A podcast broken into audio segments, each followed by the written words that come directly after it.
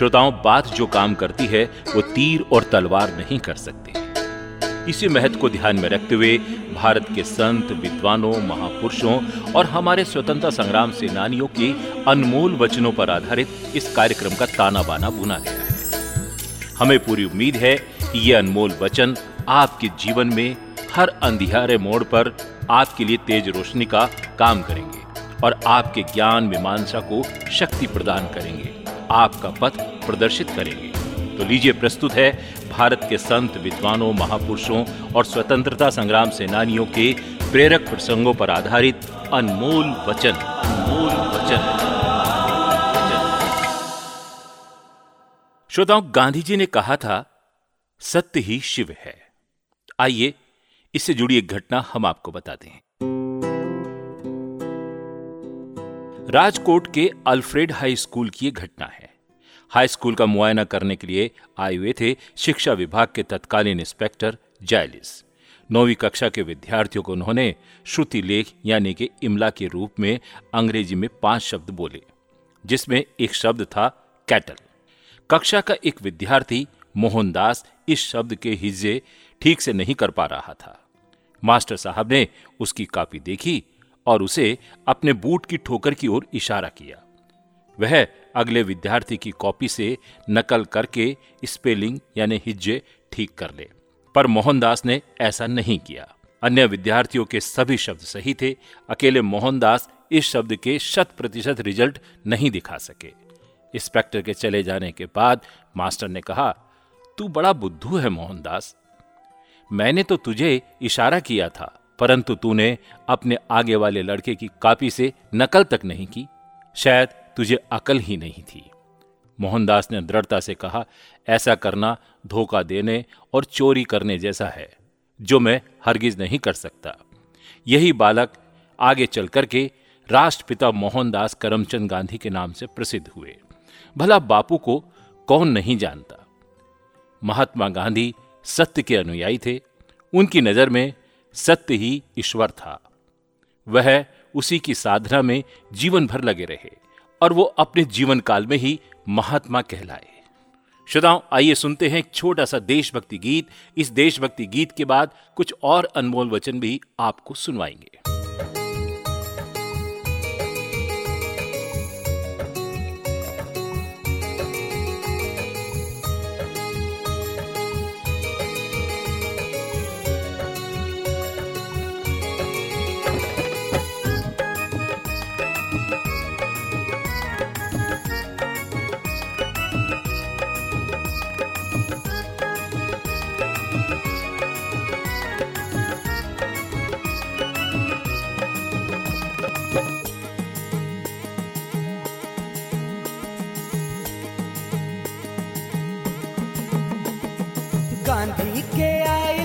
जमाना, देवर जेल खाना, अब गई ले हो। गांधी के आयल जमाना, देवर जेल खाना, अब गईले हो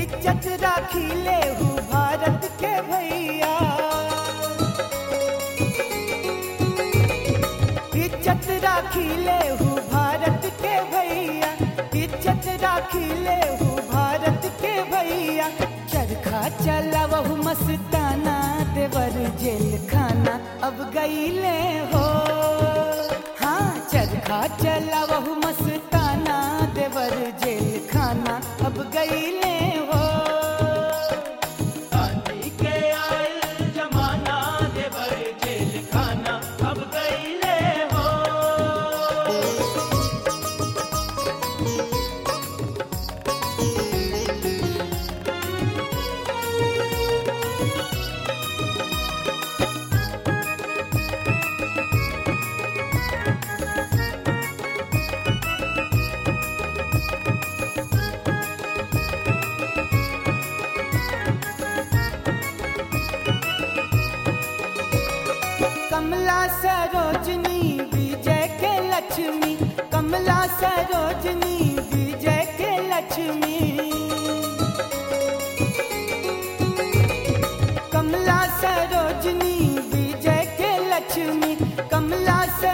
सरोजनी विजय के लक्ष्मी, काम कैली मर्दाना, देवर जेल खाना, अब गईले हो। काम कैली मर्दाना, देवर जेल खाना, अब गईले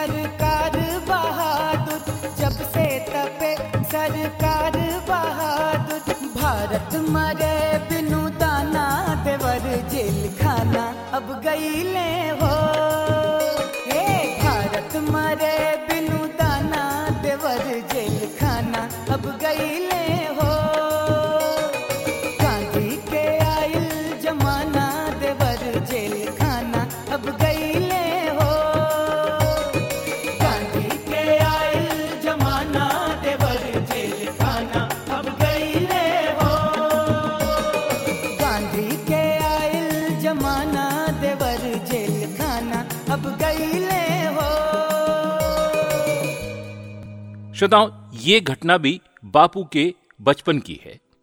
बापू के विद्यार्थी जीवन की घटना है ये। उन्होंने बचपन में दो नाटक देखे थे, सत्य हरिश्चंद और बालक श्रवण कुमार। इन नाटकों का उन पर बहुत गहरा असर पड़ा। सत्य हरिश्चंद नाटक देख करके बापू ने जीवन भर सत्य बोलने का व्रत लिया और श्रवण कुमार नाटक देख करके मात प्रद भक्ति का उन्होंने संकल्प लिया। एक बार उनके स्कूल में खेल कूद ज़रूरी कर दिया गया। उनकी रुचि हालाँकि खेल कूद में नहीं थी। फिर भी वो नियम पालन के लिए समय से स्कूल पहुँचने की कोशिश करते थे। बापू एक दिन अपने पिता की सेवा में लगे हुए थे। आसमान में बादल भी छाए हुए थे। उन्हें समय का अंदाज़ा नहीं हो पाया। वह स्कूल पहुँचे तो काफ़ी देर हो चुकी थी। सभी चले गए थे। अगले दिन हेडमास्टर ने उन्हें बुला करके पूछा, कल खेल में क्यों नहीं आया आप? बापू ने कहा, मैं तो आया था, पर वहाँ कोई नहीं था। तुम ठीक समय पर क्यों नहीं आए? बापू ने कहा, मेरे पास घड़ी नहीं थी, आसमान में बादल भी थे। इस नाते मुझे समय का ठीक से ज्ञान नहीं हो सका। बापू ने सफ़ाई दी। लेकिन हेडमास्टर को उनकी बातों पर यकीन नहीं हुआ। उसने समझा कि यह लड़का झूठ बोल रहा है। हेडमास्टर ने उस पर दो आने का जुर्माना लगा दिया। बापू रोने लगे। वह जुर्माने के लिए नहीं रो रहे थे। दुख तो उन्हें इस बात का था कि उन्हें झूठा समझा गया है। हेडमास्टर से वह कहते रहे कि मैं झूठ नहीं बोल रहा हूँ। फिर भी उसने उनकी बात नहीं मानी, लेकिन बापू इससे निराश नहीं हुए। उसी समय उन्होंने अपने मन में निश्चय किया कि वह जीवन में कभी भी झूठ नहीं बोलेंगे। साथ ही वे अपने अंदर ऐसा आत्मबल पैदा करेंगे कि लोग भी उसे सच ही मानेंगे। ऐसे थे हमारे बापू। श्रोताओं, अब समय हो रहा है एक और छोटे से देशभक्ति गीत का। इसके बाद एक और प्रसंग हम आपको सुनाएँगे। बापू से जुड़ा हुआ ही। पहले सुनते हैं ये देशभक्ति गीत।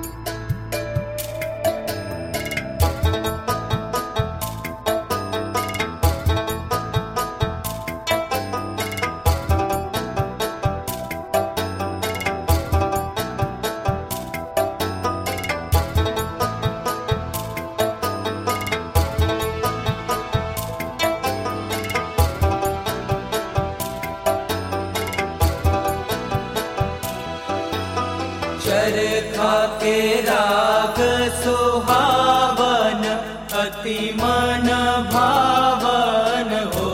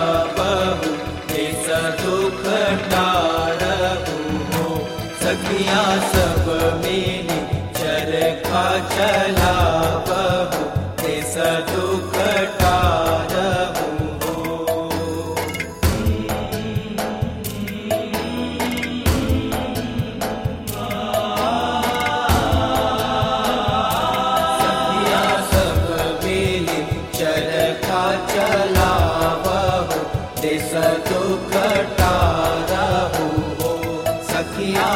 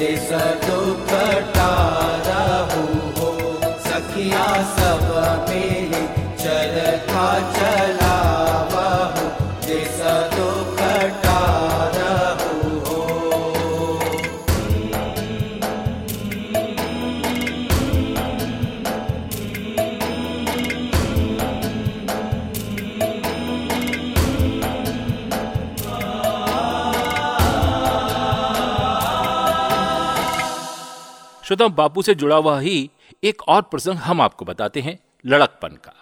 पूना अस्पताल में महात्मा गांधी का ऑपरेशन हुआ था। स्वर्गीय मोतीलाल जी उनसे मिलने आए। बातों बातों में अपने लाडले बेटे की करतूतों का बयान करने लगे और बोले कि जवाहर से एक दो बातें आपको कहनी ही होंगी। एक तो यह कि वो चना चबेना खा लेता है, भरी गर्मी में भी थर्ड क्लास में सफ़र करता है। यह हमसे देखा नहीं जाता है। सहा नहीं जाता है। त्याग और कष्ट को मैं पसंद करता हूँ, पर इस तरह की चीज़ तो जहालत है। दूसरे, उनके जीवन की एक हरकत और सुनिए। माघ मेले पर संगम के किनारे इंतज़ाम के लिए पुलिस ने बल्लियों से रोक लगा रखी थी। बस जवाहरलाल वहाँ पहुँचे और उछल करके बल्लियों के पार संगम में कूद पड़े। तब मैंने इंदिरा गांधी से कहा कि तेरा पिता तो ना आप देखता है, ना ताव लड़कपन पर बैठा रहता है। तब बापू ने मोतीलाल नेहरू को उनका पुत्र प्रेम देख करके उनको आश्वासन दिया कि मैं उनको समझाऊँगा और उन्हें विदा किया। ऐसे थे हमारे बापू। श्रोताओं, इस समय एक और देशभक्ति गीत का समय हो रहा है। इसके बाद बापू से जुड़ी हुई एक और घटना हम आपको बताएँगे।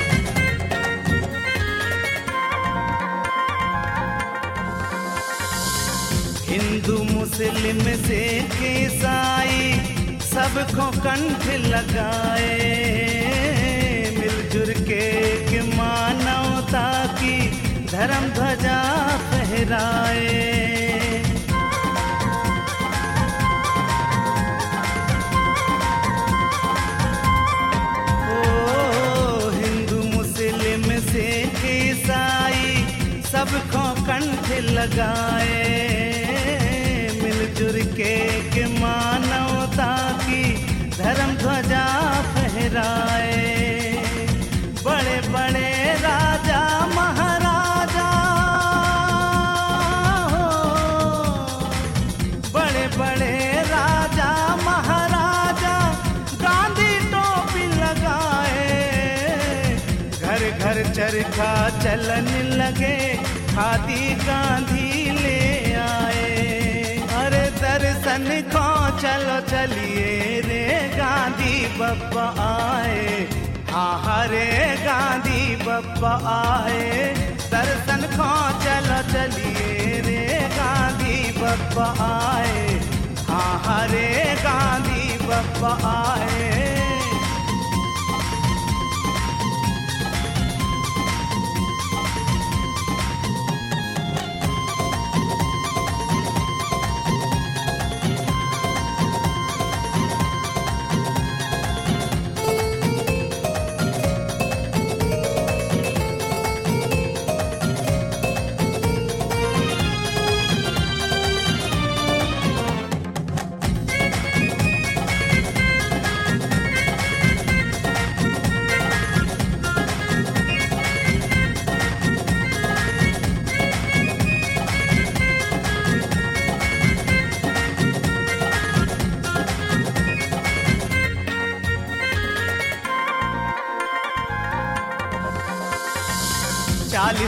को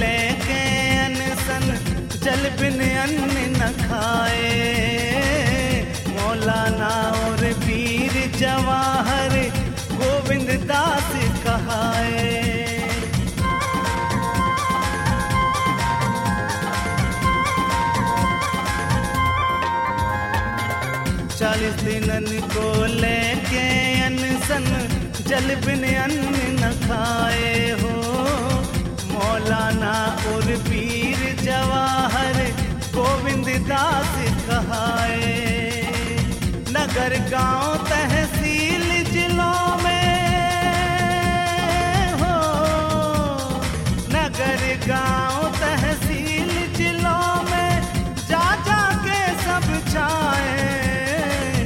गाड़न झेला और चढ़ोतरी लाखन भीड़ लगाए।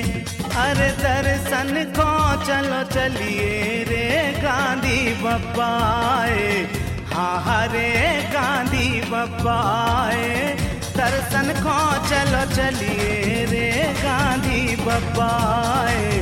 हाँ हरे गांधी बप्पाए।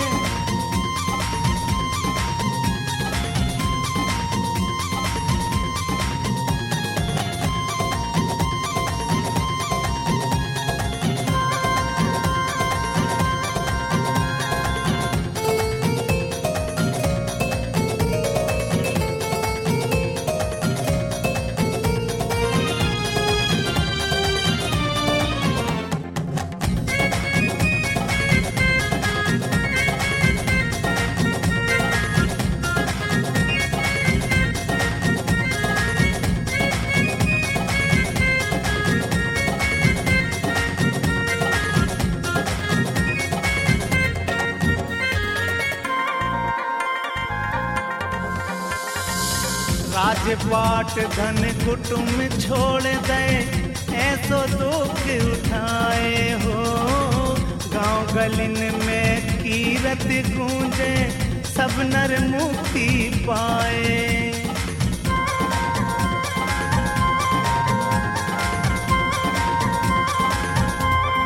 हो राजपाट धन कुटुम छोड़ दे ऐसो दुख उठाए।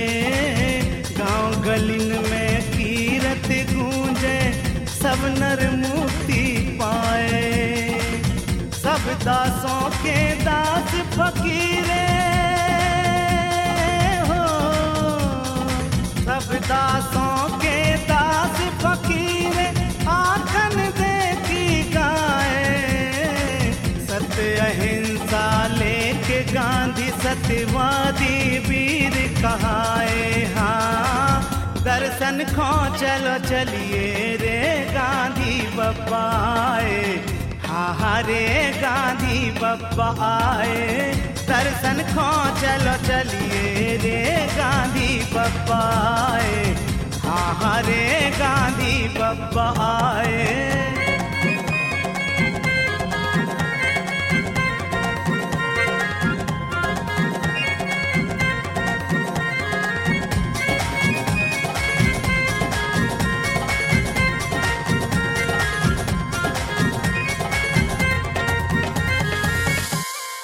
श्रोताओं, भारतीय स्वतंत्रता संग्राम सेनानी सुभाष चंद्र बोस को कौन नहीं जानता है? उनका केवल एक ही लक्ष्य था, भारत माता को गुलामी की बेड़ियों से मुक्त कराना। इसी उद्देश्य को लेकर के सुभाष चंद्र बोस महात्मा गांधी जी के पास जून 1940 की भीषण गर्मियों में सेवाग्राम मिलने के लिए गए थे। इन दो युग पुरुषों के बीच कुछ हुई बातचीत हमारे गौरवशाली इतिहास की एक अमूल्य धरोहर है। गांधी जी ने सुभाष जी से कहा था, तुम्हारा आग्रह क्या है कि जन आंदोलन छेड़ दिया जाए? तुम संघर्ष में ही निखरते हो। तुम्हारा देश प्रेम और भारत को स्वतंत्र कराने का तुम्हारा संकल्प अद्वितीय है। तुम्हारी निष्ठा पारदर्शी है। आत्म बलिदान और कष्ट सहन की भावना में तुम बेजोड़ हो। परंतु मैं चाहता हूँ कि इन गुणों का उपयोग अधिक सही समय पर किया जाए। यह सुनकर के सुभाष का कहना था, इंग्लैंड इस युद्ध में जीते या हारे। इतना तो निश्चित है कि वह कमज़ोर हो जाएगा। उसमें इतनी शक्ति नहीं होगी कि वह भारत की प्रशासन की ज़िम्मेदारी ओढ़ सके और हमारे हथौड़े के प्रयास से वह स्वतंत्रता को मान्यता प्रदान कर देगा। मुझे लगता है कि राजनीतिक और नैतिक दोनों ही दृष्टि में हमें इस समय आंदोलन शुरू कर देना चाहिए, जल्दी ही कर देना चाहिए। मेरा अंतकरण मुझसे कहता है कि बेहतर घड़ी का इंतज़ार किया जाए। इतना सुनकर के, अधीर होकर के सुभाष बापू से बोले, बापू, यदि आप ललकारो तो समूचा राष्ट्र आपके पीछे खड़ा हो जाएगा। परंतु बापू अपनी बात पर डटे रहे। भले ही समूचा राष्ट्र तैयार हो, फिर भी मुझे वह काम नहीं करना चाहिए, जिसके लिए यह घड़ी उपयुक्त नहीं है। सुभाष अधीर हो रहे थे। उन्होंने याचना के स्वर में कहा आज़ादी का आंदोलन छेड़ने के लिए आशीर्वाद दीजिए। तुम्हें मेरे आशीर्वाद की आवश्यकता नहीं है। तुम्हारे भीतर एक महान राजनेता के गुण विद्यमान है और यदि तुम्हारा अंत्यकरण कहता है कि शत्रु पर आक्रमण के लिए यही समय उपयुक्त है तो आगे बढ़ो और भरपूर चेष्टा करो। अगर तुम सफल रहे तो मैं तुम्हारा अभिनंदन सबसे पहले करूँगा। इस प्रकार सुभाष बापू से हताश होकर के 16 जनवरी 1941 की रात को भारत छोड़कर के विश्व के अन्य शक्तियों से मदद की तलाश में निकल पड़े और फिर कभी स्वदेश वापस नहीं लौटे। तुम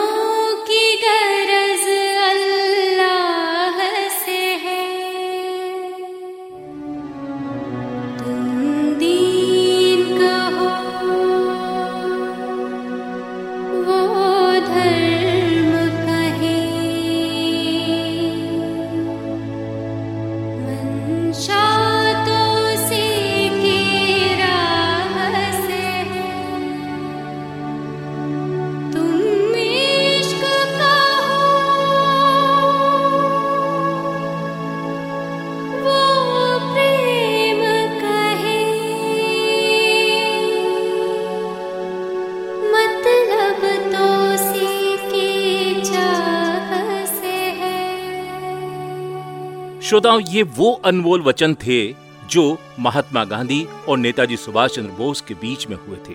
इस कार्यक्रम को अब हम यही समाप्त करते हैं। अगले सप्ताह कुछ और नए अनमोल वचन के साथ आपके सामने फिर उपस्थित होंगे। तब तक के लिए जय हिंद।